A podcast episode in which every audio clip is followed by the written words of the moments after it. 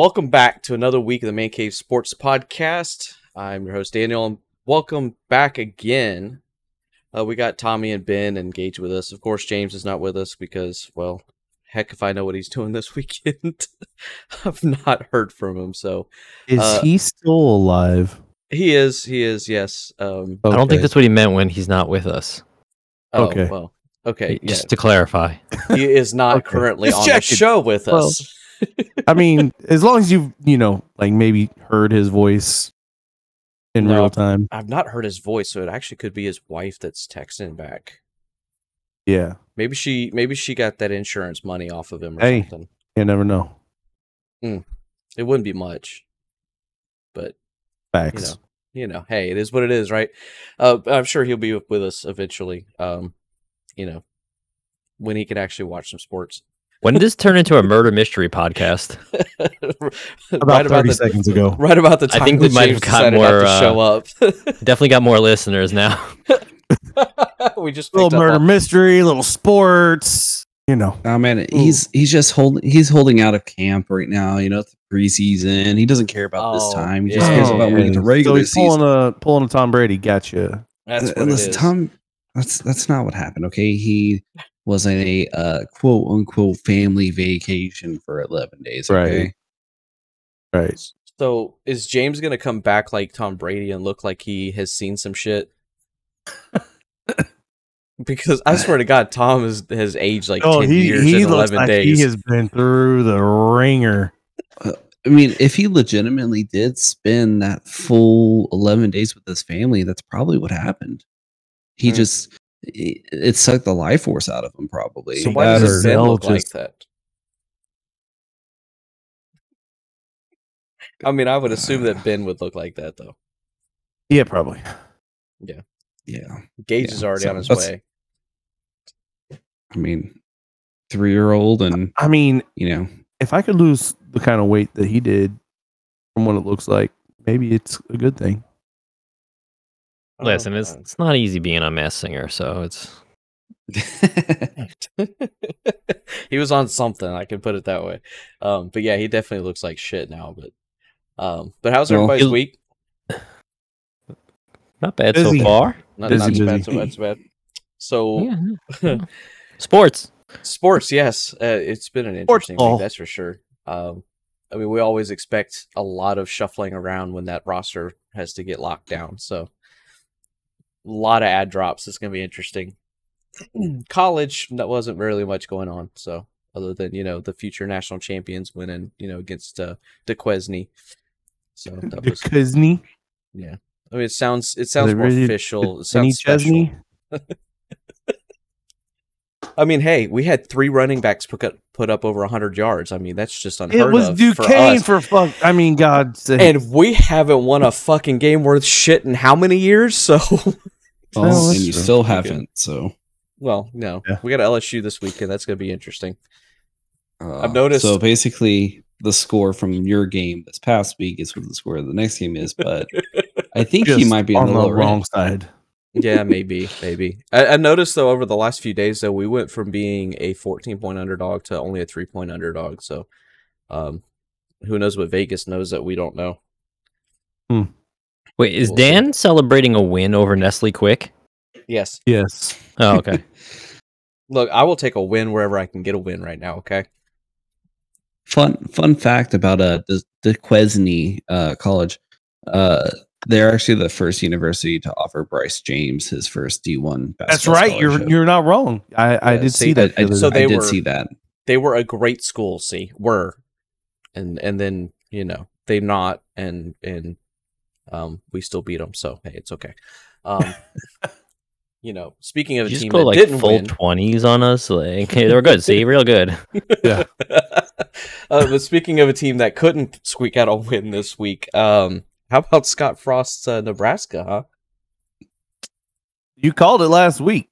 I mean, you said he's on the hot seat, and he is his hot his seat can't get any hotter right now because that performance against North. Granted, it was in Ireland and it's against another Big Ten team, you know, but man, And Kate, you got Casey Thompson, the quarterback, coming out saying, "Please don't give up on us," like begging for, you know, Nebraska fans to, you know, not go into hiding. But Uh, that was it's, just a um, brutal game. It's it's not looking good. I don't know if he if he doesn't win he's You know, 15 and the 30 next- In five seasons, It's like yeah. if he, in five seasons. if Who he doesn't win the next their two out of three games, he he he gets cut like hundred percent. There's just no way he stays. I don't think he's going to make it through the season. There's no way. Yeah, you can't keep him. There's just no way. He's it doesn't matter at this point. My my personal opinion on this, it does not matter if they have a winning season this year. Doesn't matter if they squeak 6 wins, 10 wins, they're he's going to get fired. Yeah. There is just no way. If Les Miles can get fired having a winning record just because he lost one season, Well, there was a little more. But- I'm just saying it, it- that that's ridiculous for him to continue to keep his job there in Nebraska if he's not going to get um you know a consistency out of it. And and you could tell also in that game that there was a lot of in, in infighting between him and his coaching staff. He and his offensive coordinator were going at it throughout the game. You know of course after the game the, he he tries to you know save face and oh no we're just fine and everything but they were visibly pissed off at each other, and he was visibly pissed off his offensive coordinator for the calls that he was making, um, and it's just kind of like passing the buck is the way it appears. So I I- I fully expect that he's going to lose his job. There's just no way they're going to keep him there no matter what. I mean, Nebraska had three turnovers. I mean, that's you put up 465 yards, and you have three turnovers, and you still can't squeak out a win. Your defense didn't show up. I mean, it was it was just bad. It was bad all the way around. Yeah. Like like just imagine like Ed Orgeron, right? Who was Mhm. the coach for LSU. Obviously, they had probably one of the most prolific um seasons, right? With Joe Burrow at the helm. Um and then they tumbled the second that entire senior, senior class left. And the second that happened, they let him go. Obviously, LSU is a you know very high profile uh, a program, being in the SEC and everything, but Nebraska has history um, behind it as well. Uh, that maybe some people who are more recent to college football don't realize how big and how good Nebraska used to be, um, with how many national championships they've been to and and won uh, in their in their program history. Uh, so the fact that Scott Frost has stayed there this long with this terrible record, I, I just don't see how they can even say, yeah, you could you could stay here another year. Yeah, I mean, and it's not like he lost to a non-conference opponent either. I mean, it's not like he he you know first game it's in Dublin against Ohio State or something, or you know some big school. It's Northwestern who is consistently a good team. Okay, and it's a conference game, and you can't even. You're supposed to have beat them. Like you were a you know the heavy hand on this game. You were supposed to whoop them, and you can't even squeak out a win. You and your team it's like your team didn't even show up. Yeah, you throw for a lot of yards, that's great, but you throw for two interceptions and then you have a fumble loss as well on top of that. Um there's a lot of penalties and the defense just looked like a strainer. It was just it was horrible. They could not stop anything. At all. Yeah, it's it's just it's a it's a situation. I I mean, I have a bunch of friends that are Nebraska fans, un, unfortunately, um, and you know they've they've been praying that they've they would have got rid of him last year before the season started, and it just Yeah. you know they You know, and speaking want of to go- Gage's and the school's trying to save face. Oh, yeah. I think you know, you know, justifying paying somebody their salary and finishing an hour or whatever. But at the end of the day, you know, you have to start looking. and there's going to be a lot of coaches that are going to end up getting changed over i'm sure like like we mentioned earlier uh, or I, I brought up last last week um you know this this is a big big thing for like notre dame too. They've got a brand new coach too that could very easily be on a hot seat. There's a lot of teams that are going to be looking um and nebraska needs to get those feelers out early if they want to start kind of cherry picking who they want to have before everybody else starts to really look heavy. Um, but just speaking to Gage's point real quick, just so everybody knows, um, you know, Nebraska really does have a very, very deep history in football and a lot of records. I mean, they've had five national championships since the actual national championships started, um, and then they have six uh, titles before that that period even started back in you know the seventies, and they've got forty six conference titles, which is a ton of titles to have for your conference. I mean that's that is a huge number, huge accomplishment to just suddenly have your team not be able to perform at all for several years.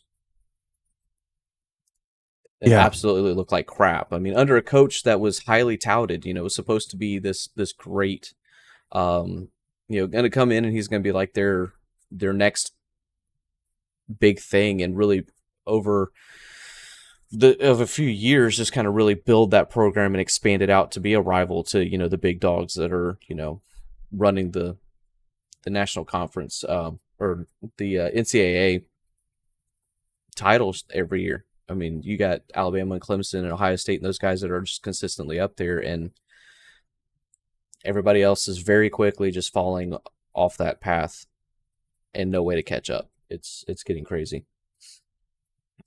How many puns do you think the the newspapers and stuff there are using with his name? Like Scott Frost on thin ice. You know, hot seat getting so hot, his job is melting away. Like, I mean, how many do you think they come up with? Like, this is this they, they write gold for this guy not doing. oh well. yeah. Yeah, I'm you see, and the sad thing about that is, I'm pretty sure none of them are. I think you're probably the only one that would do that. You know that, like, you could make some money off of that. I'm sure. Listen, are we're talking about Nebraska, not to get corny or anything, but let's. yeah, well, you know, if we are talking about Nebraska, you're right. but so, uh, but something else I saw um earlier today. So we talked last week about uh the big uh the Big Ten getting their monster media deal, and you know what were some of the other conferences going to do. It looks like the Big Twelve is going to squeak out a big monster deal with ESPN and Fox. They're in talks with both of them um to get them a, a huge deal which is going to be great because you know more and more of the Pac-12 teams are going to end up merging with the Big 12, and they really need exposure because neither one of those conferences really has a great uh, media exposure or contract at all right now. They're very regional for most of their games. They're not getting a lot of national exposure, so uh, it's going to be interesting to see what kind of money they can get out of it and how it's going to go. Um, one thing I did see is that it's probably only going to be a good couple year deal. It won't be uh, one of these really long 10 or 15 year deals like everybody else is getting, um, mainly because it has to do with the realignment for the two conferences. Um, and if they end up just doing a full, you know, come together within the next like two to three years, uh, then those two um, networks are probably going to really stand up and give them a huge, huge deal, which is going to be awesome to see. To have, you know, and actually be able to watch all the games from across the country, you know, nationally instead of, you know, wish that you could see it and, or, you know, you only get to watch it at 10 o'clock at night because nobody else is playing, you know. So it'll be interesting to see where that ends up coming out here uh, over the next few weeks, where they're hammering out the details. Yep. Yep. Another one that I saw, um, I didn't catch this last week when A and M, Florida A and M, was playing North Carolina. I caught the news story on this a little bit earlier today. Um, did you guys see that um, Florida A and M actually has their players almost on strike right now um, over some like financial aid issues? And and Oh. yeah, so they had 26 players that were ineligible last week against the Tar Heels. Okay. And they got absolutely stomped, which, I mean, I fully expect them to lose anyways, right? But uh, they traveled up to Chapel Hill, got their butts kicked. But they had 26 ineligible players. And basically, what happened, um, FAMU was way late in getting any of their scholarship money for these players, their scholarship stuff uh, sorted out, um, and the fi- and the financial aid set up for them for this year. So those 26 players ended up not being able to get into their classes, get their supplies, their books, all that stuff. Um, and several of them got evicted. They weren't even able to stay in their play their where they were at because they weren't actually enrolled in classes. So Oh now- this is a Division One school, right? Yeah. Yeah. How so- did how did they let that fall through the cracks there when you're competing with all these other schools out there that are making bank and big names off of just getting people and talent out on the field every week. Uh, I couldn't even begin to tell you, but yeah, it's been it's a huge ordeal now, and it's at the point now where um, most of the rest, well, actually, pretty much the rest of the team is not going to play anymore until the it all gets sorted out and their uh, fellow players can actually join them again. They have to get you know, so it's it's um it's quite a big deal. It's to be interesting to see how this kind of plays out as well.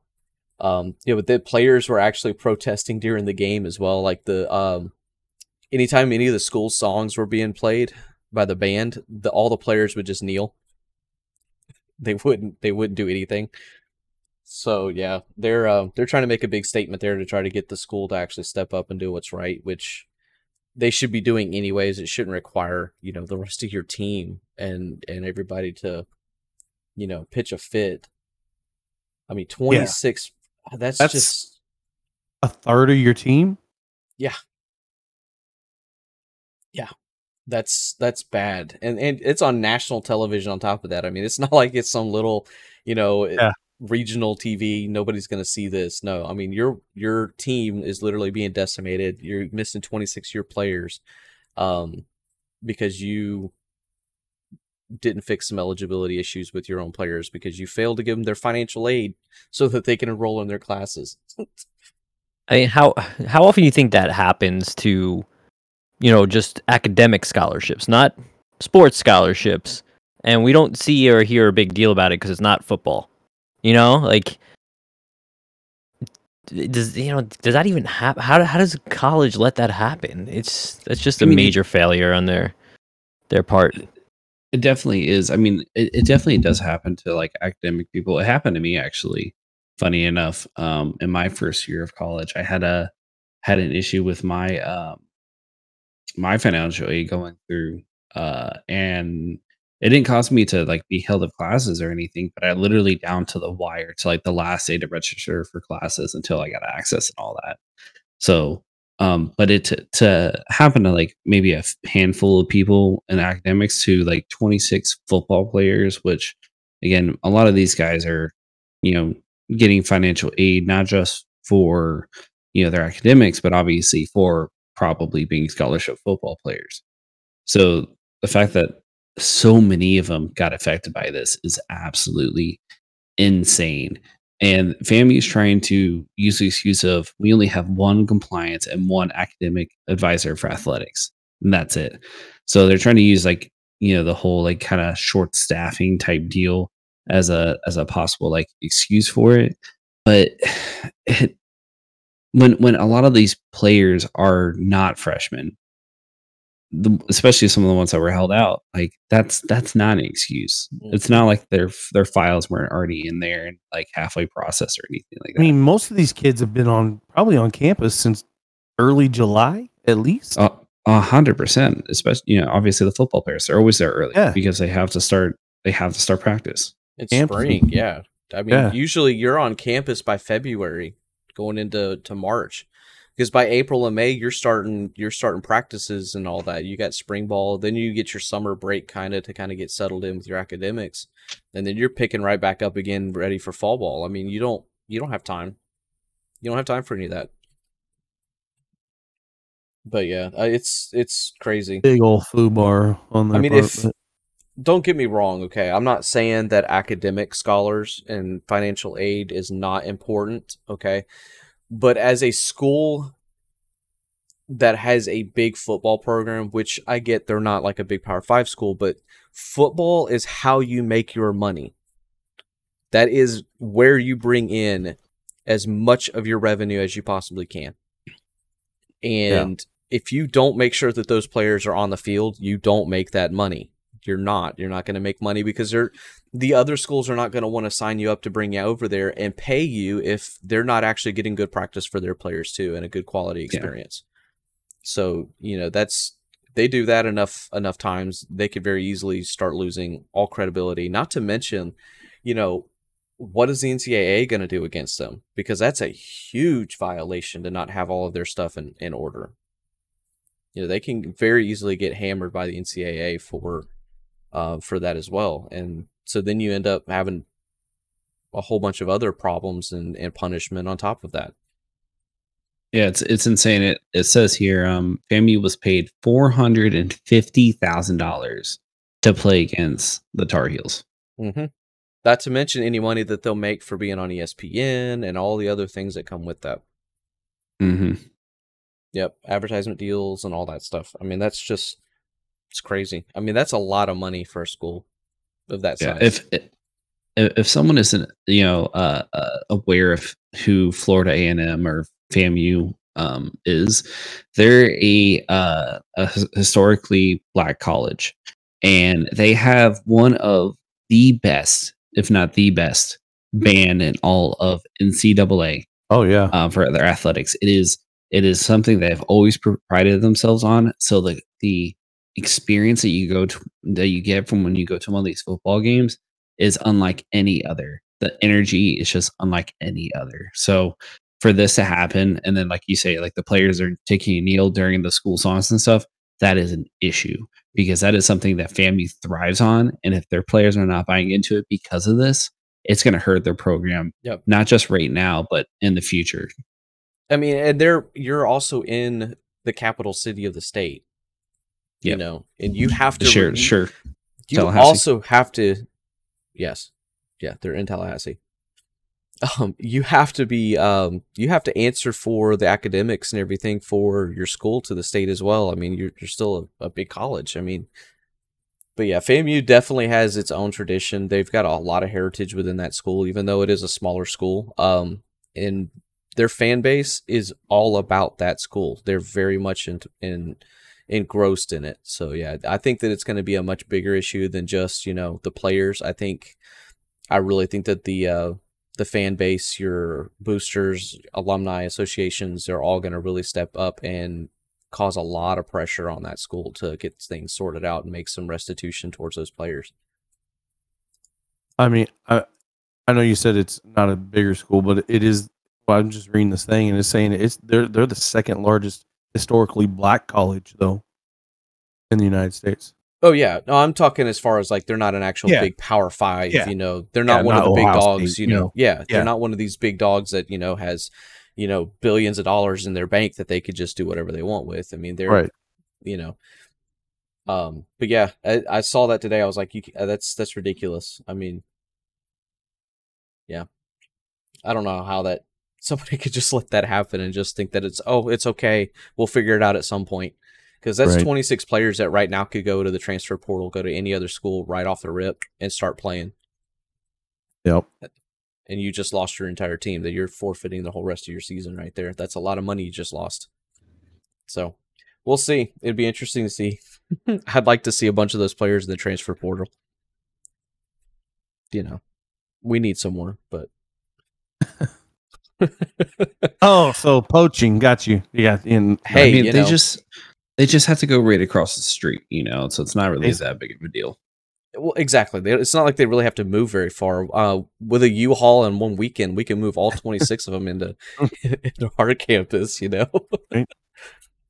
Um, I did see that we picked up a uh, we being Florida State. For those who don't know, I'm a diehard FSU fan, but uh, we picked up uh, Caziah Holmes out of Penn State off the way off the uh, transfer portal.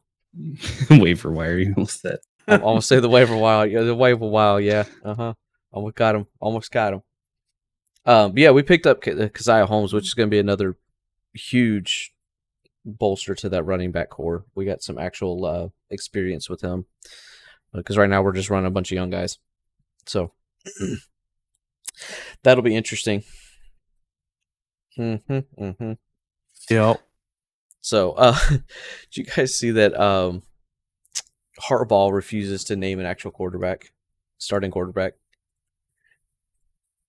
Yeah, I mean, I heard some rumbling about it. I, I mean, it.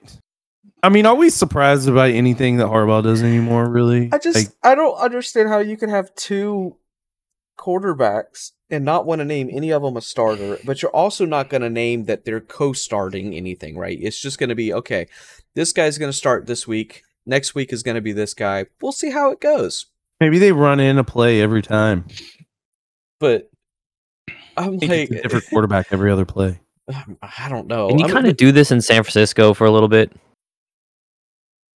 it just Like a doesn't little, make much like a little to bit. me. He- because you end up you end up ruining a psyche for a quarterback with that. Yeah. Like you, you know, especially if he comes in, he has a great game, okay, and then the next week he knows he's not going to get to play because the next guy's supposed to play that game, and so you know you don't really maintain a good rhythm either. You're just there for you know half the season. It, I don't know. I, I think What other teams in the history of college football have done that? And have we ever seen it work?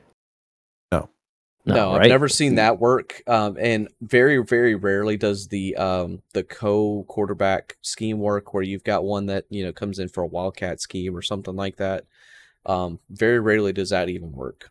Right. Like there's been teams, yeah, right. They they they kind of like switch series or switch plays, plays designed for one quarterback versus the other, and still that yeah, but, but didn't you really still work well, have a starting quarterback. This Right. guy starts every game, and the next guy comes in for these three different schemes and you know these certain situations. I mean, that's that I can mean, be if okay you have a, a pass heavy quarterback versus a run heavy or something, like, I mean, I, I get it, but at the same time, like you're saying, the psyche, you figure, you figure like, how can you get your quarterback to get into like a flow of the game if, if you're doing something like that? I don't know. I don't. I can Yeah, understand if he goes out and he's just sucking bad, you know, pulling him and putting somebody else in, but I don't. I I don't know. He's Harbaugh's kind of losing it. I think. Let's just put it that way. Yeah, His khakis were on too tight. He's just he's kind of losing it. Um, I mean, he he even said that his little his idea for having two court you know two full quarterbacks, not even co quarterbacks, no nothing. Um, he's saying that that's he compared that somehow to the Bible. That it's saying that it's a biblical. It's uh his approach is biblical. so he's basically saying he's God, I, now. I Like- guess so. Like he's he's the college football god right now in Michigan. Is he trying to audition for Notre Dame? Like, uh, well, I mean, they don't really believe in God though. tell that to Rudy. man. he uh, oh, that's here's what he said. He said it's based biblical. His um his idea to run the two the two quarterbacks. He said it's based biblical. Solomon, he was pretty known to be, or he was known to be a pretty wise person.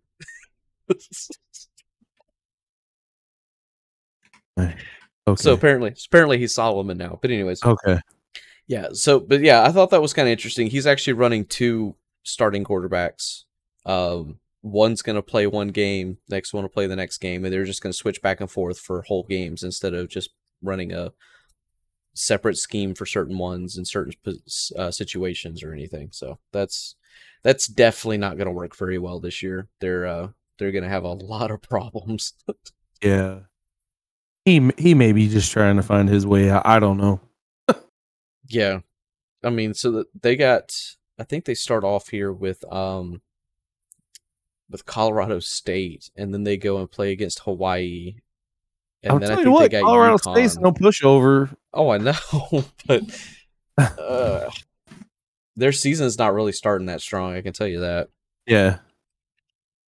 They're not really uh, starting off with a great schedule in my opinion, but that might work great for them where those two quarterbacks did. They start off with Colorado State, then they got Michigan, Connecticut, Maryland, Iowa, Indiana, Penn State. Uh, so it's not till the end of October that they play Michigan State and have, uh, which will probably be a ranked opponent still at that time. And then again, they don't have anything until Ohio State at the end of November. So they've got a pretty cakewalk schedule, in my opinion, with the talent that's on that team. Yeah. But uh, uh, let's see. Uh, do we really want to talk about Matt Araiza? Idiot. Idiot. I, I don't Yeah, I don't know if it's worth There's talking no about. to really said. Honestly, it's don't just to all the like future, you know, potential NFL stars. Don't be stupid when you're young, man. Be Yeah. be responsible. If if you're heading to that kind of level, um, you, you have to mature faster than a Yep. normal 18, 19, 20 year old kid. And and also, Uh, I mean, on top of that, like you you've got to you got to be able to know like that you're there's a target on your back, man. Like and it whether- follows you forever. yeah. So if if if the allegations and everything is co- that you know, when it comes out and everything are true, I mean, you're just a, a not a good person. I was gonna say something else, but but you also on the other Bad spectrum, guy. if if it does come back and you know maybe they were falsified allegations or whatever, well, but you put yourself in a situation to, you know, it was not good. So just think before you do stupid stuff. Yeah, ain't that the truth? Um, yeah, he definitely put himself in a bad situation there. I don't know. San Diego State's still trying to, you know, back themselves up that they did what they were supposed to, etc. I know there's still investigation going. So, but yeah, I don't. If it's all true, I don't think the guy should ever play football again. No. Yeah, I don't. I think he should pretty much just make sure he uh, falls off the uh, the radar and keeps his head down. But um, last little bit here out of NCAA though, um, I saw this. I thought this was pretty cool. It's going to pave the way for uh, all the other big colleges going forward. I think um, South Carolina started its first uh, in-house NIL firm. They actually hired uh, a company called Everett Sports Management to lar- to launch their own um, exclusive NIL initiative for their students. So their students can basically um, get an NIL deal without having to go and sign up and and you know look for other agents and find you know all of this stuff all over the place. It's all within in house. Um, and keeps them protected. So I thought that was pretty cool. Um, Yeah, it sounds like a smart idea. Um, you know, it gives it just gives another avenue to recruit, right? If that Yeah. that's could be another recruiting point. Hey, South Carolina's got everything for you. You just come here, and we we you know we got people for you. It's going to take care of you and set you up with these deals and everything. And you it's one stop shop. You know where you don't have to go find your own representation, like you're yeah, I mean, and you got to know that those people that are, you know, those agents or whatever the representatives, you know, they're getting a hefty hefty chunk of that change. So if they can keep those costs lower because they're doing a quantity amount, you know what I mean? Yep. Like, I think that that's it's a good it's a good move by South Carolina. Props. Yeah, to I, them. I'm sure they probably also were looking at it from the perspective of how do we get our hands in this pot for the money too? Like how can well, we yeah. I mean, potentially get a you know get ahead of the game with this and not lose out on some of these you know these Right, deals here. yeah, I mean, it's a uh, win-win for both. I mean, Yeah. Uh, listen, if the students are getting what they deserve, then you know at the end of the day, it's a good thing, right? So right. better than what's going on right now Well, or in the past. They've got it set up so athletes don't have to pay any percentages for representation firms. Um, and even if they have uh, an agent or some sort of marketing rep or whatever, um, they're still able to work with those those people. And um, this NIL team, the Everett Sports Management, will actually still bring them deals and work with them and everything. And they handle all their the fees and all that stuff, so the athletes aren't having to take cuts out of their um, their proceeds that they're making to pay you know these other firms and all these other people this stuff. So it it maximizes their their money that they're making for their uh, name image likeness which is what that was all designed for. It was designed to pay other people. So I, I i agree. I think it's a great idea and i can't wait to see a bunch of these other schools really start kicking in and start doing that. I i feel like there's going to be a big opportunity here for um the conferences to really step up and see if they can do a conference setup for nil instead of just um, you know school by school uh, of course that changes the the game of recruiting because then you're not recruiting to a school for nil but Yeah, you're more recruiting I to the conference then. yeah but that's a big deal and i i still am hesitant on nils for the one aspect of you get big schools like let's say alabama these kids are going to alabama knowing that just just signing up with alabama they are already guaranteed to some major nil deals right. Yeah. And we all know that work ethic can be a big issue when you start getting your head, uh, it starts to expand. And I really feel like a lot of these kids are not going to really put out on the field as well as they probably should because they know that they're getting paid already and they're just biding their time to get into the NFL or try to. I'd like to be proven wrong on that, but just looking at human nature and just the name of the game, how it goes, and I mean, you look at all these college players when they start to get more and more famous. Look at how their career ends up most of the time. Yeah. Um, they start playing like crap. They started getting into a lot of trouble. They get you know distracted. Um, then they get in the, in the NFL and everything falls apart for them. So these kids making all this money and their head starts getting big because you know I'm a big deal now. I'm making all this money because I just my name. I, I have a feeling that they're not going to play as hard because they don't want to get hurt, etc. So it's going to change a lot for the game. I do think that the conferences should be in charge of those NILs um, and making sure that there's a more even ground. Just personally, um, but I, I we'll see. mean, also, I mean, it goes to the fact that like you, you know, maybe you, you have a kid from a smaller school in high school, and and he was really good, and he can come in and he can contribute just as much as somebody that maybe went to a a larger school and had a bigger, you know, I mean, had a bigger name because of that, and he got like this fat ass NIL deal, whereas this other kid, you know, he maybe he doesn't even get one, but yet he's contributing just as much, and he's like, "Where's my deal?" You know what I mean? Like, I know that I, I I think that if multiple representation by the same people, I mean, I feel like that they give them they'll give them more opportunity for that. Yeah, and we'll see. Uh, it'd be nice. Uh, it'd be nice for it to be a little bit more even, though. Just my opinion, but. But anyways, um, looking at some of the games for coming up this week, uh, get you guys thoughts on it. See who you guys think are going to pull out these wins. Um, first big one that we've got is going to be two thirty on uh, Saturday. We got Oregon and Georgia. I think that one's pretty much a cakewalk. I think we know who's going to walk away with that one. I mean, Georgia's going to win, but I think it's going to be closer than some people are thinking. Yeah, do you think? I think? mean, that is Oregon Oregon's still stacked? an aired out team? I mean, do they have? I mean, they've they've. I mean, they've had some running back. Also, but I feel like that they're more of a a slinging team.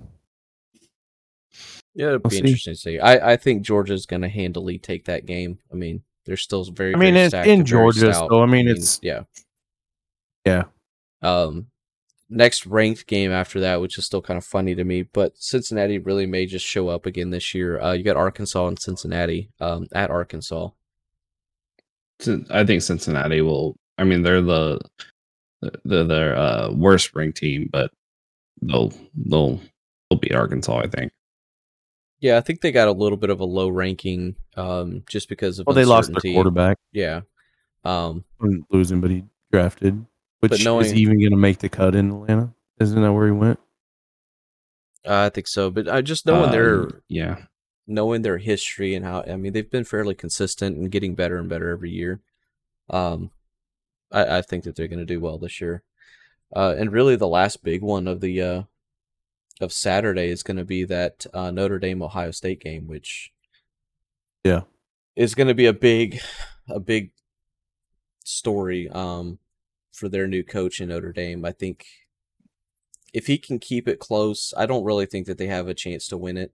But if he can keep it close and make it look like Notre Dame actually has a chance to be a good team, um, that'll really kind of take some pressure off of him for the rest of the year. But if they come in there and they get absolutely just curb stomped by Ohio State, which is a very high likely Yeah. possibility, he's going to be fighting uphill for the whole rest of the year. And nothing he does, no win that they have after that is really going to relieve that pressure. He's going to have to have a stellar year and produce for next year as well. So, and then of course, you know, Florida State's going to beat LSU on Sunday, but uh, you know, Nope. that won't be a a big story until Nope. that happens. Are they though? No, they're going to beat Yeah. Yeah, they're going to beat but- us. It's not not happening. I, I, hey, I appreciate you guys all being negative about it. That boosts my Yeah. oppor- our uh, chances of winning. So thank you, appreciate that. Now, if you all were rooting for us, then I know we'd lose. But Listen, Dan, there's there's hotlines for this type of fandom that you have.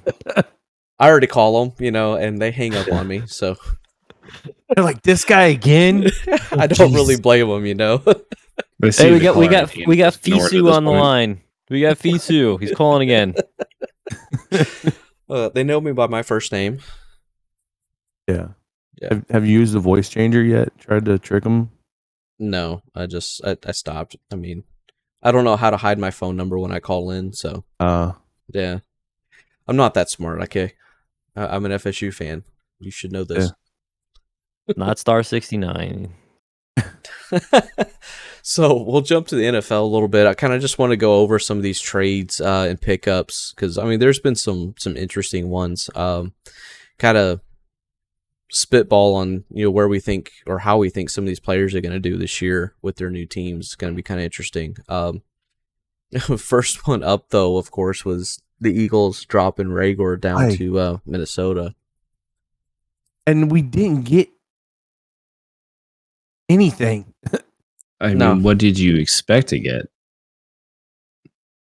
I mean, yeah, really, that there's not much that Minnesota would have to offer other than the picks, and that's not a bad thing to pick up for it. But I mean, Reagor's just not really put up great for us. I mean, No. if he had hands, that would have been nice, but you know, at least we got something for him. I really don't think he was worth very much. It was a matter of time before he either just got dropped or traded to somebody. So um, to get a couple good picks out of it, I think that's that's not a bad a bad I idea. guess. I just, I mean, It's But I- crazy just to see so many misses on wide receivers coming out of the Eagles.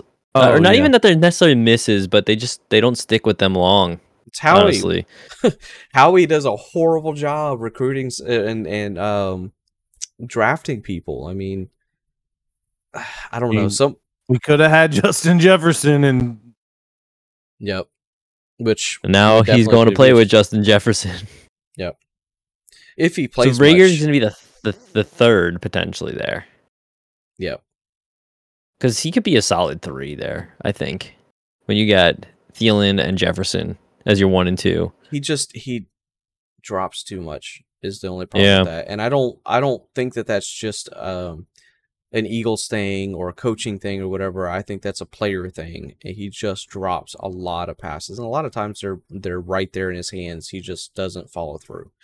Um, so it I don't know how they're going to use him in their scheme, what they what kind of ideas they've got, or maybe they just think they can fix him. But, um, I mean, I don't think he's a bad player as overall athleticism.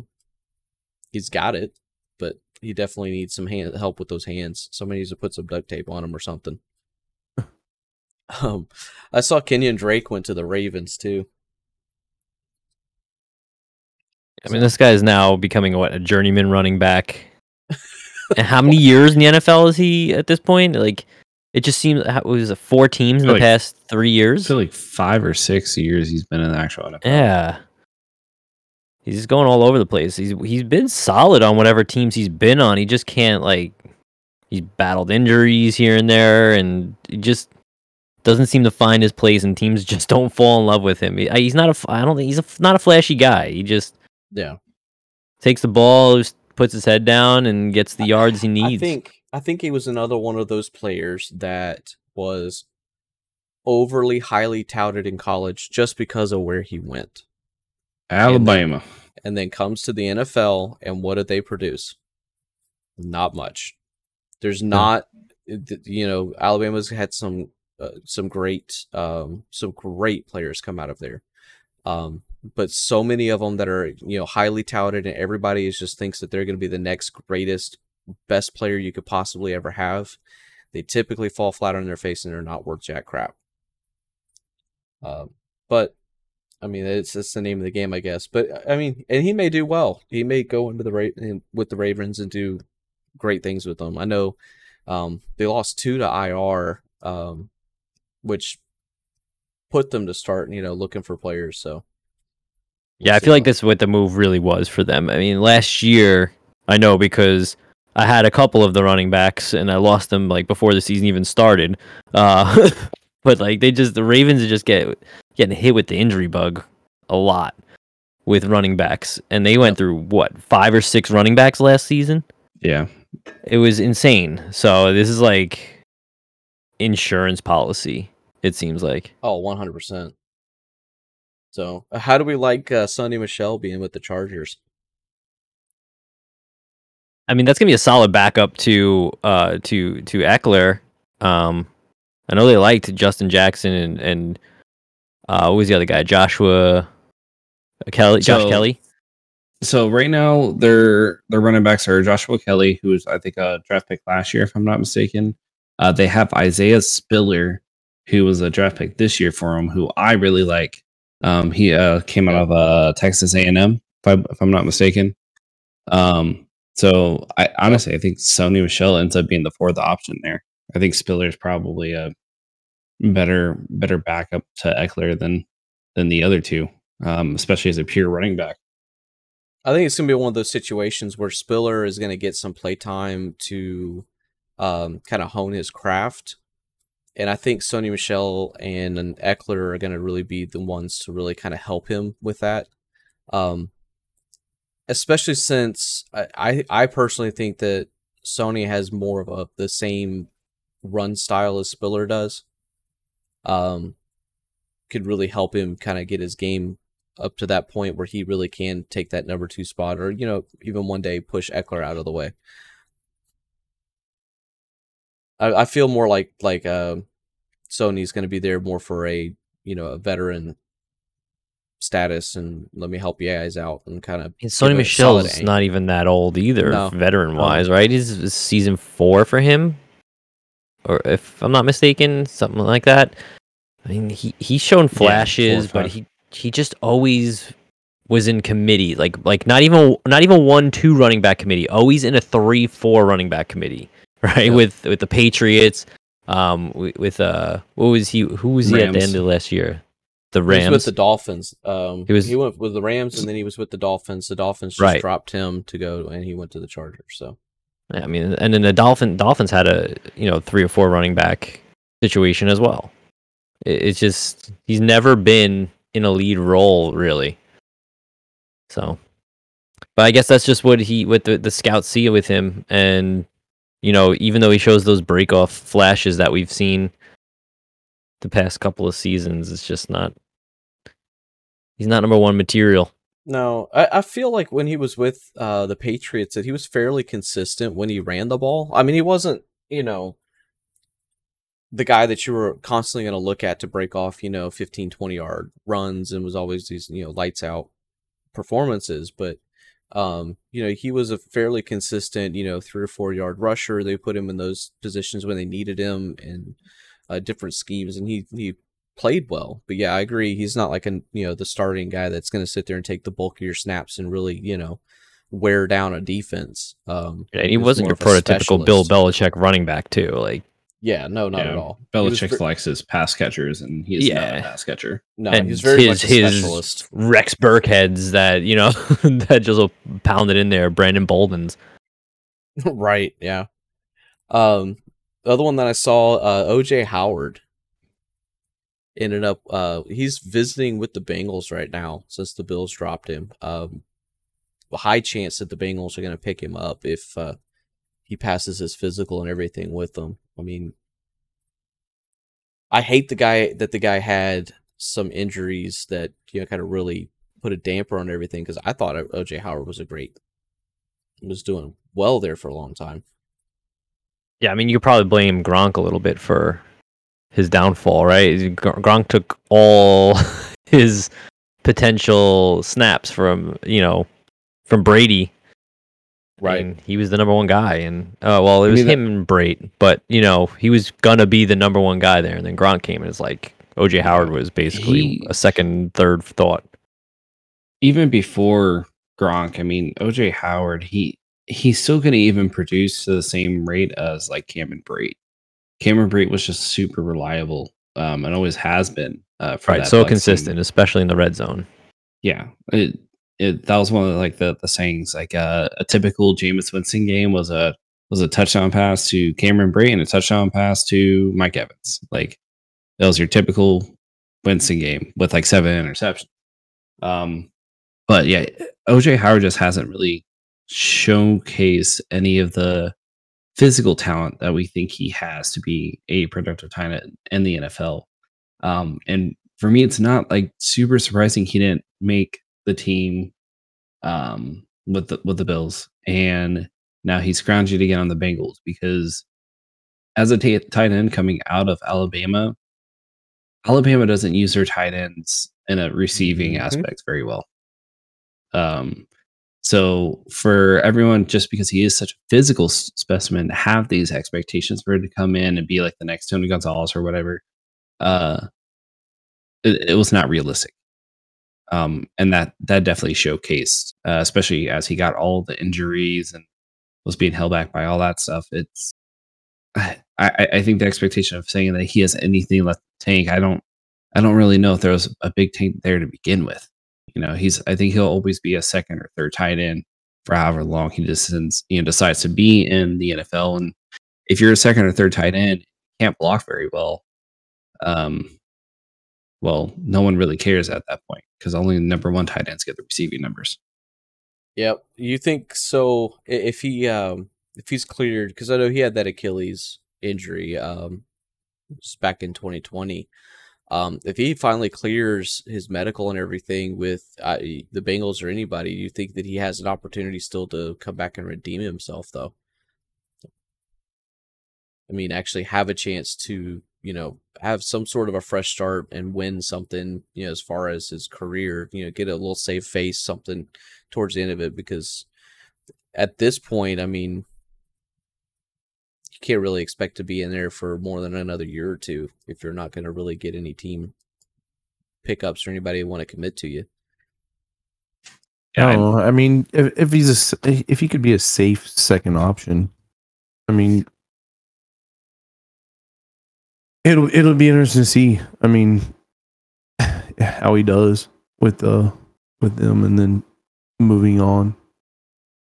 Yeah, Yeah. to to not make the Bills when you know they they have Dawson Knox who's the solidified starter there, but yeah, if you're talking about another pass catching tight end to add to your arsenal, um, obviously the Bills have a great quarterback, but other than Stefon Diggs and Gabe Davis, their wide receiver corps behind that is not great. Um, so you would think having a second pass catching tight end would actually be ideal for them, and obviously that's not not what they chose to go. Right. Where um next one up though, where where do you guys think that uh, Josh Gordon's going to end? End up, you know, talking about players that are kind of struggling right now.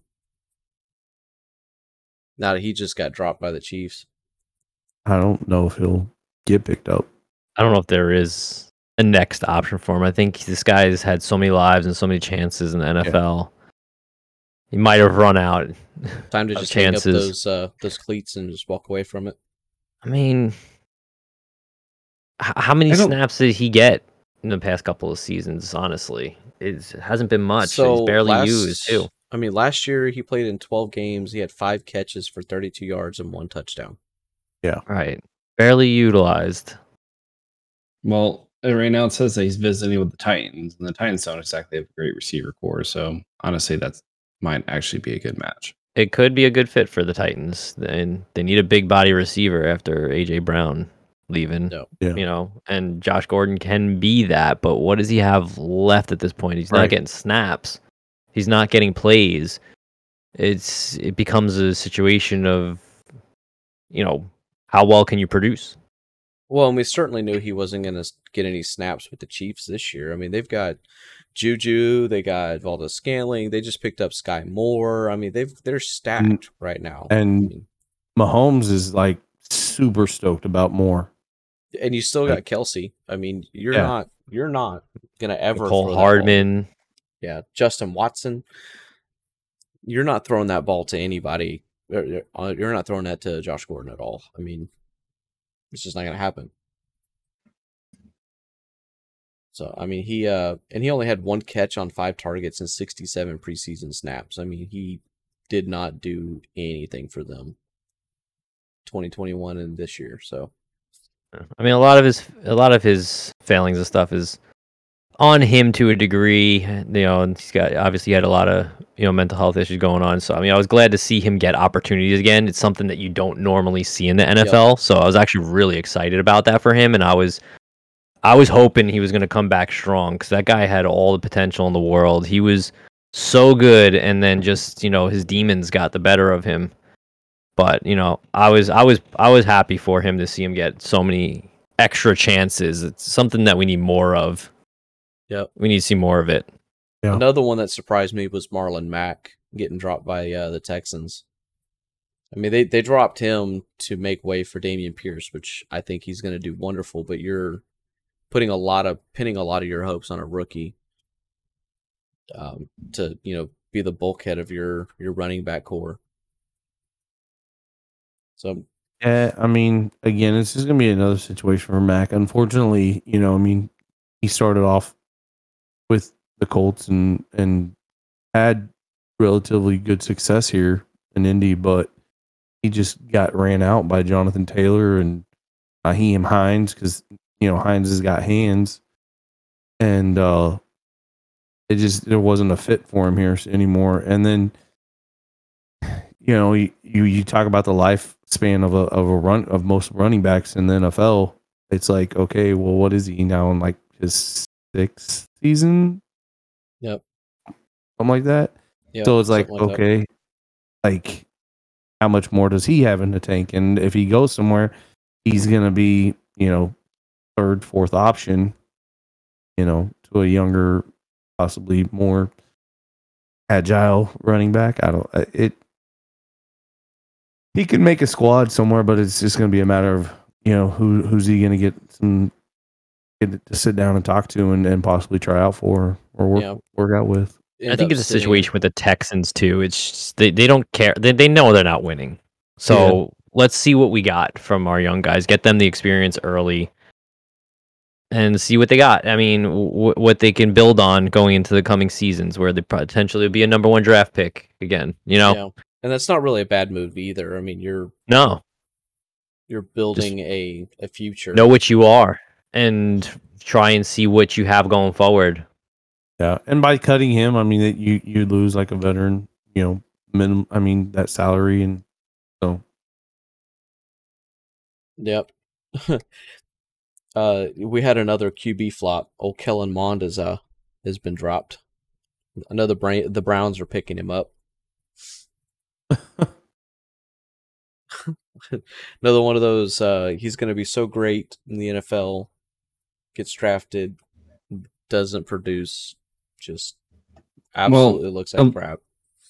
At at least he wasn't like a first round. I think he was drafted in the fourth round, if I'm not mistaken. Third third round. Was the third round? Yeah. But he was Uh, supposed to be their, you know, their their future. They wanted him to take over for Kirk, you know, and kind of, you know, pave the way, but he couldn't even he couldn't produce anything for them. And they just had enough. Yeah, it was um it was kind of telling of of what obviously it's a new coaching staff this year, but uh for for the Vikings, but the coaching staff last year for the Vikings when you know they asked about Kellen playing in the regular season when you know they knew that uh they weren't doing anything for the rest of the year. Uh the coach was like, "No. No, we don't want to see any more of, of, of that. We we know what we have there in in Kellen Mond, so we'd rather not put him on the field at this time." Yeah. Like that was kind of telling right there. I was like, oh, geez, he's not doing good, obviously, in practice or in anything for that matter. Yeah, that not at all. So uh Jimmy Garoppolo uh, stuck around for a low uh a low contract. Got himself a no trade l- clause and everything too. Yeah, it's it, it it makes sense for the no trade clause. That way, if a team does want him, he can pick and choose, and you know he doesn't just go to a a, a crappy situation. Um, the the way that his contract is structured, he's getting the same amount of money as the other two top paid backup QBs, but he has a lot of incentives rolled into his deal. So if they do decide to play him when Trey Lance inevitably does very bad, uh, he gets a lot more money in that way. So it's it's like they cut the savings, but there's a possibility that it's going to go up. Yeah, I mean he was due like twenty four point two, I think is what what his twenty two contract was under or his old contract was. I mean, with all of his incentives and all that stuff, um, you know, plus roster per game roster bonuses, etc. I mean, he can make up to like fifteen point four five. So I mean, they're still going to save some money there, but um, I mean, but that's nine million dollars. That's a big cut to take. You know, if he makes that full amount. But I I, I agree. I think he's going to do well to stay there um, and help.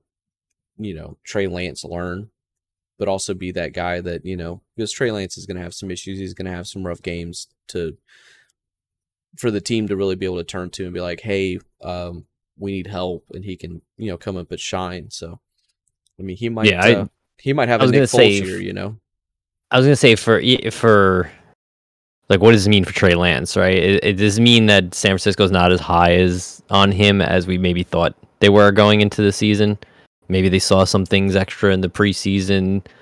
So I mean, to a lot of our eyes, we looked like Trey Lance was pretty good, right?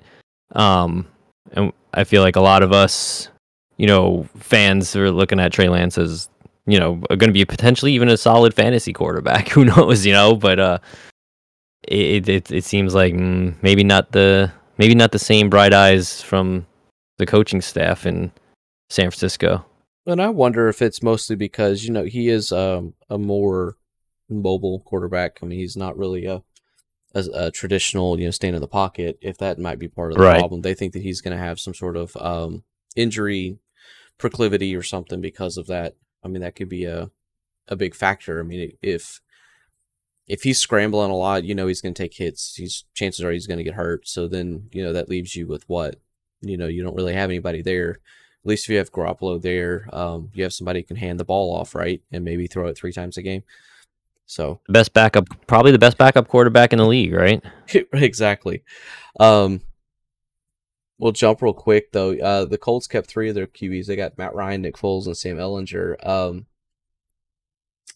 I don't know if Foles is going to see as much play time. I, I expect that Ehlinger would probably see more play time if Matt Ryan went down. What do you guys think? I I'd I'd have to agree with that just from seeing what I saw in some of the preseason games and everything. Um, being able the being able to get out of the pocket and scramble if he, if need be for some extra Right. yards. Um, obviously, is that going to be a detriment to him though, and taking the hits and stuff? So Right. um, it, it it'll be interesting. I, again, you know, they brought in Matt Ryan because he he has the portfolio, right? You know, Mhm. and and he can and you know we we swung and we missed unfortunately, and and I still like Carson Wentz as a person, but you know it was just not meant to be here in Indy. Um, but they brought in Matt Ryan, who who has what I feel like is a great portfolio for background, and he can and he can really bring the team together. And you see, and you see, I've seen it, you know, with the with a lot of the preseason games and stuff. Even though you know he didn't play a lot, you know, um, and you, and you can see a good chemistry, I guess, being there. Um, I mean, obviously, we're gonna still be Jonathan Taylor heavy, and you know, it might lean lean to us, you know, getting some good passes out of it because you know if we're, you know, everybody's thinking run and, and somebody gets open or whatever. But Right. um, you know, he but Sam, I mean, he was slinging the ball, you know, in those preseason games, and when you know when he could find a receiver open, and I mean, he was hitting them. So it'll be interesting. I think Nick Foles is, uh, again, it, he he's a veteran quarterback that can come in and and be a a good like mentor. Obviously, having a Super Bowl ring as well, and and being able to coach up Sam. Um, but if if we can if we keep on the role with Sam, I, I think that he's got a good future for himself here. If uh if he can continue to to get better and produce. Yeah, I think the I record at the time, if something were to happen to Matt Ryan, would make it would make that call, right? If if Yeah. Indy is in the lead in that division, I don't know they go to to Sam. Yeah, They probably stick. They probably go to Nick Foles and go. He can hold down the fort. Um, but if the the record's not good and they're falling behind in the division, I mean, because that division, what it's basically Tennessee still, right? Like we don't know what we're gonna get from Jacksonville. You know, um, it, it's just not. Texans are a wash. Um, Texans. Uh, that's why I I even forgot because I forgot that they're even in any division. Um, but it, it's it's it's like the ten. It's the Titans, division to win, uh, to lose, basically, and you're hoping Jonathan Taylor and Matt Ryan can make things happen. Yeah. for Indy. Yeah, hundred percent. Yeah. So uh, so we see. yeah, we see. What's the uh, what's y'all's most anticipated games for this week, or one game if you had to pick one? Anybody? I think Um, the the revenge game for me for Baker Mayfield. That's that's going to be the most interesting thing for me. Yeah, that's gonna be a great one, actually. I think obviously the you know the big yeah. the big um, telling one is going to be that Bills Rams game, just because you know the Rams coming back. How are they Yeah. going to look? Um, but I mean, there's a bunch of just matchups that it's going to be big stories. I mean, you got the Broncos and Seahawks. You got two new quarterbacks in both both schemes. I mean, how are they going to set up? And you know, you got Russell playing against his old team. Um, I think that's going to be a really telling game for the rest of their season. I think the, the the Chargers and the Raiders game is going to be a good game to watch. That's going to be an interesting one, right? Because the Raiders bolstered up a little bit here. Chargers were you know, really good and, and kind of just missed out on being something great last last season. You know, did Herbert take a step up with Davante Adams with the Raiders now? Yep. Did they take a step up? Like it, it, that division alone, just I feel like any game where that's an interdivision game is going to be a must watch high scoring, just slobber knocker. Well, I mean, and then you still got the 49ers and the Bears, you know, Trey Lance and Justin Fields. How's that? How are they going to perform? You know, big stakes games too. So, You got Kansas City and Arizona. I mean, yeah, we know who's going to win that one already. Yeah, but I mean, I think I think it's more of a what can Arizona prov- prove and or not prove. yeah, that's true. All right, Gage. What's your terrible fantasy advice? Because I We mean, all it, know you got it wasn't bunch. just it, it wasn't just for me. I mean, it's kind of all of us to you know give us our, all of our terrible fantasy advice. But um, draft nothing but kickers and defenses in the first three picks. Um, yeah, that's get your pretty good. Last. terrible. um, you know. Wow. um, or or you could just draft nothing but backup running backs. This is the part where we Uh, crew the we, we, we cue the meme from Billy Madison. We've all now become dumber having listened to it. yeah. I award I- no I- points. May God have mercy on your soul. My my my uh my hot take on on first round fantasy draft is no matter what pick in the first round I have, I would not touch Christian McCaffrey with the ten foot pole. Really? So I would I don't trust it. It's I, I, I, can't say I blame Gage time. for that. Uh, Is it because of- of his injury that he or Yeah. like a hundred hundred percent, hundred percent because of injuries. I just, I, I think he's had what two years in a row where he's been plagued with injuries. Mm-hmm. I can't, I can't see why it wouldn't be three. and it's not even that he was injured like he oh he suffered some injury and he was out he would injure come back get injured again come back like it just yeah. it never fully healed or he injured something else it's just Like A hundred percent. consistency with that. my, my advice is, if you did get CMC in your draft, you better be drafting Chuba Hubbard somewhere in later in the late rounds. You need to handcuff him, hundred percent. yeah i think i mentioned that last week in the podcast is handcuff big time for christian mccaffrey and maybe Derrick henry Yep. Make sure you have backups. Hundred percent.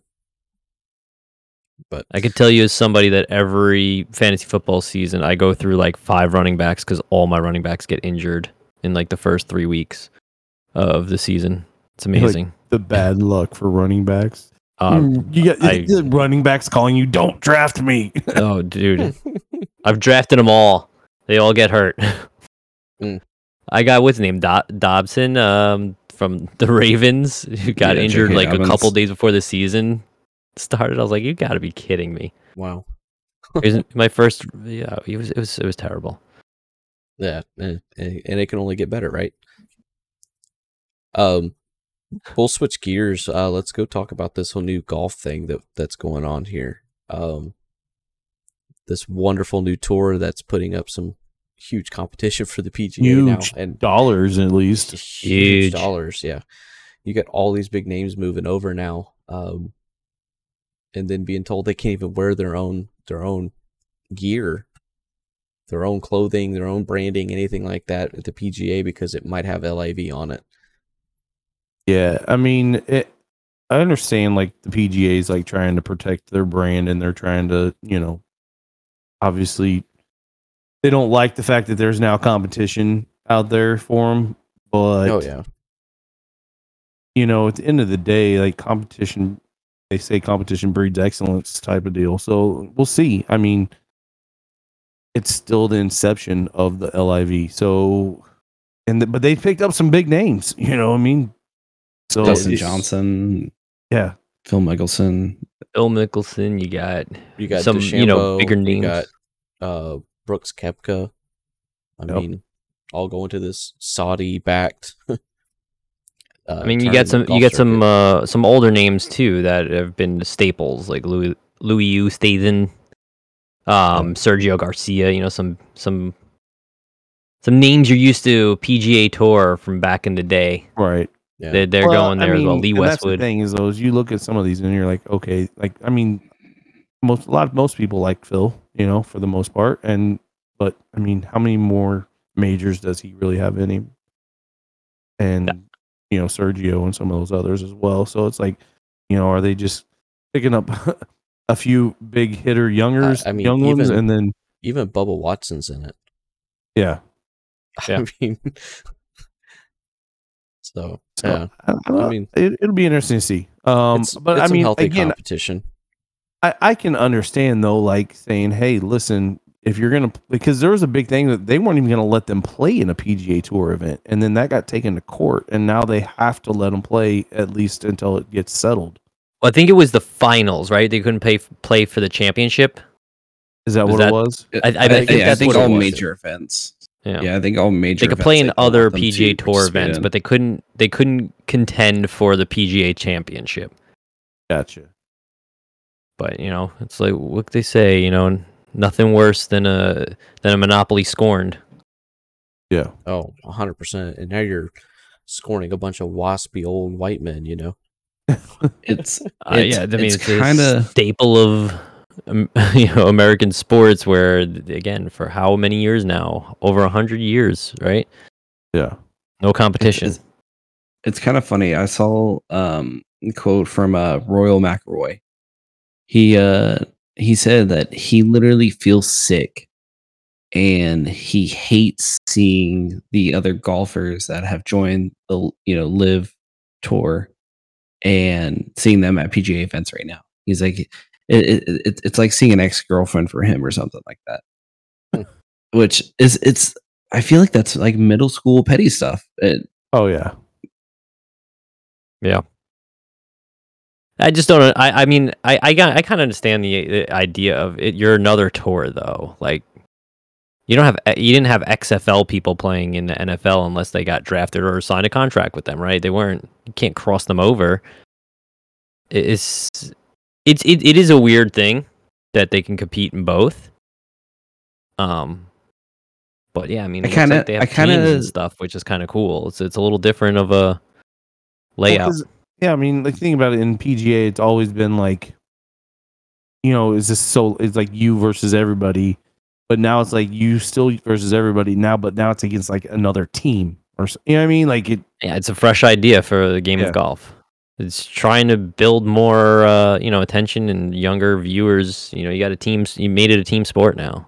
People like the Ryder Cup, right? hmm This has just made an entire league of a, of a somewhat Ry- Ryder Cup in this fashion. So Yeah, I, I kind of see it as it's like um when boxing, right? So earlier days of boxing, you had like a couple different organizations. Now there's like 30 of them. But it's kind of like that, like where you just got two separate organizations. These people in boxing cross lines all the time, to where sometimes guys are holding multiple championship belts for different organizations. So it's almost like that to me. Yeah, no, that makes sense. Yeah, it's a good analogy.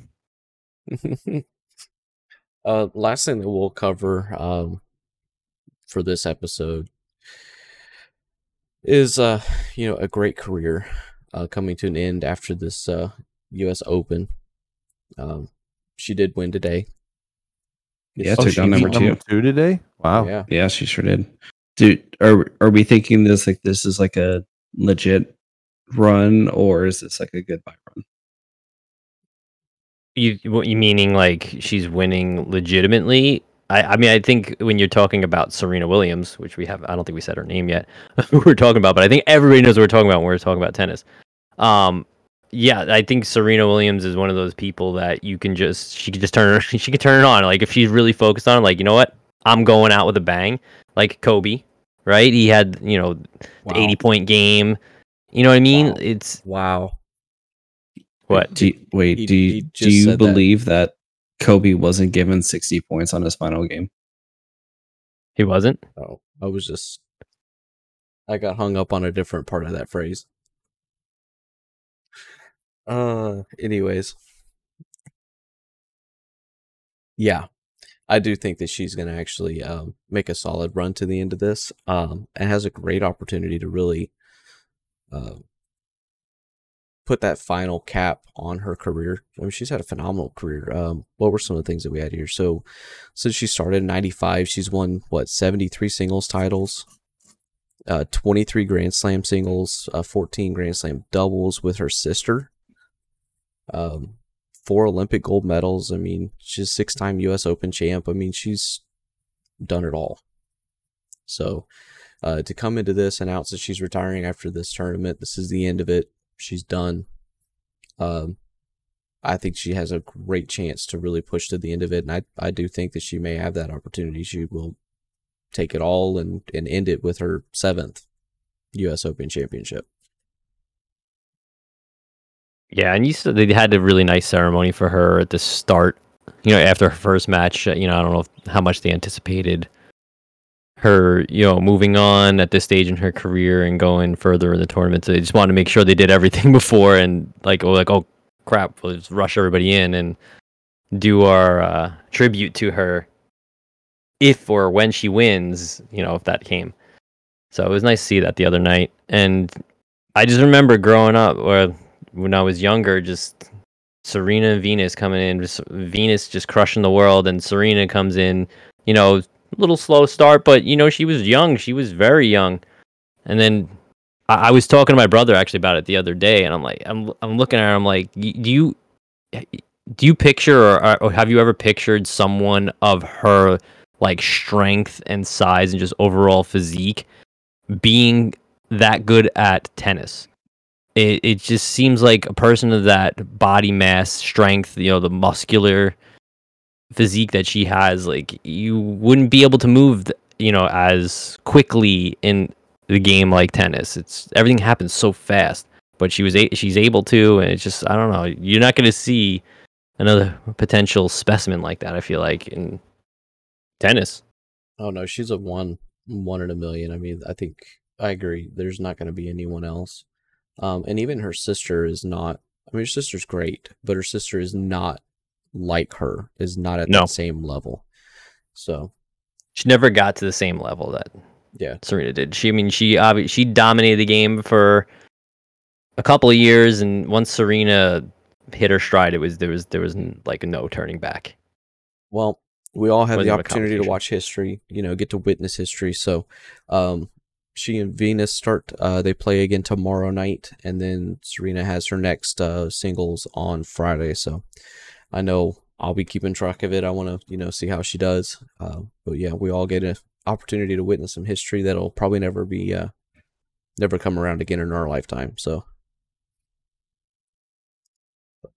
No, she was definitely one in a million in a star. That's for sure. oh Oh, oh, one hundred percent. So, well, guys, I appreciate y'all's time this week. Um, it's good talking, good bullshitting. We'll yeah, uh, yeah, yeah, yeah. definitely get back next week and uh, cover uh, well the first full week of uh, College. college and all the big things that we got going on with that, and uh, see what else is out there. Yeah, definitely. Also, um, just make sure we remind uh, the folks that uh, they can uh, help support the uh, the kids by The- using those links. The kitty kitties. Yes, The yes. kitty kitties. So on Um, our uh, like- on our Twitter page, I'll have that updated again with the links to all of that, of course. And what uh, Ben here is talking about is, of course, our uh, our wonderful partnership that we have with our chat. It's a great program and platform that is uh, establishing NIL deals for college athletes, uh, which we'll actually get to interview a lot of those college athletes here over this season, which is going to be awesome to do. Uh, but in the process of that and our partnership with them, uh, we have an opportunity to produce some links out there for you guys. For uh, uh, we got like Hulu and Buffalo Wild Wings, Fanatics, Vivid Seats, Academy Sports, uh, and any purchase that you make uh, from them using that link, a portion of it actually goes to a charity. Uh, we're using Good Sports as our charity. Uh, they set up uh, grants for you know, your different rec leagues around your areas to uh, be able to buy equipment and set up youth sports in your area. So it's a great, great cause that's going on right now. So yeah, definitely uh, check out on our Twitter and make sure that you uh, you get that information up there uh, and uh, use those links. But uh, Yeah, especially if you're buying new football gear for the season. oh yes, on Fanatics. You know, I, I know I Yep. just used it. or your and, kids' uh, football gear. Yep. Yeah, you can go buy all your stuff that you need from Academy as well. You know, and everybody's got a Hulu account, right? So I mean, it's easy just to you know renew your account using that link, and you know, portion of what you're paying for that Hulu account every month is just going to end up going to charity. Yep. So, but uh, yeah, awesome. everybody, Well, y'all thanks. have a great guys. week, and uh, you know, appreciate everybody tuning in and listening. We will catch y'all next week. Bye. Bye. Bye. All right, thank you guys.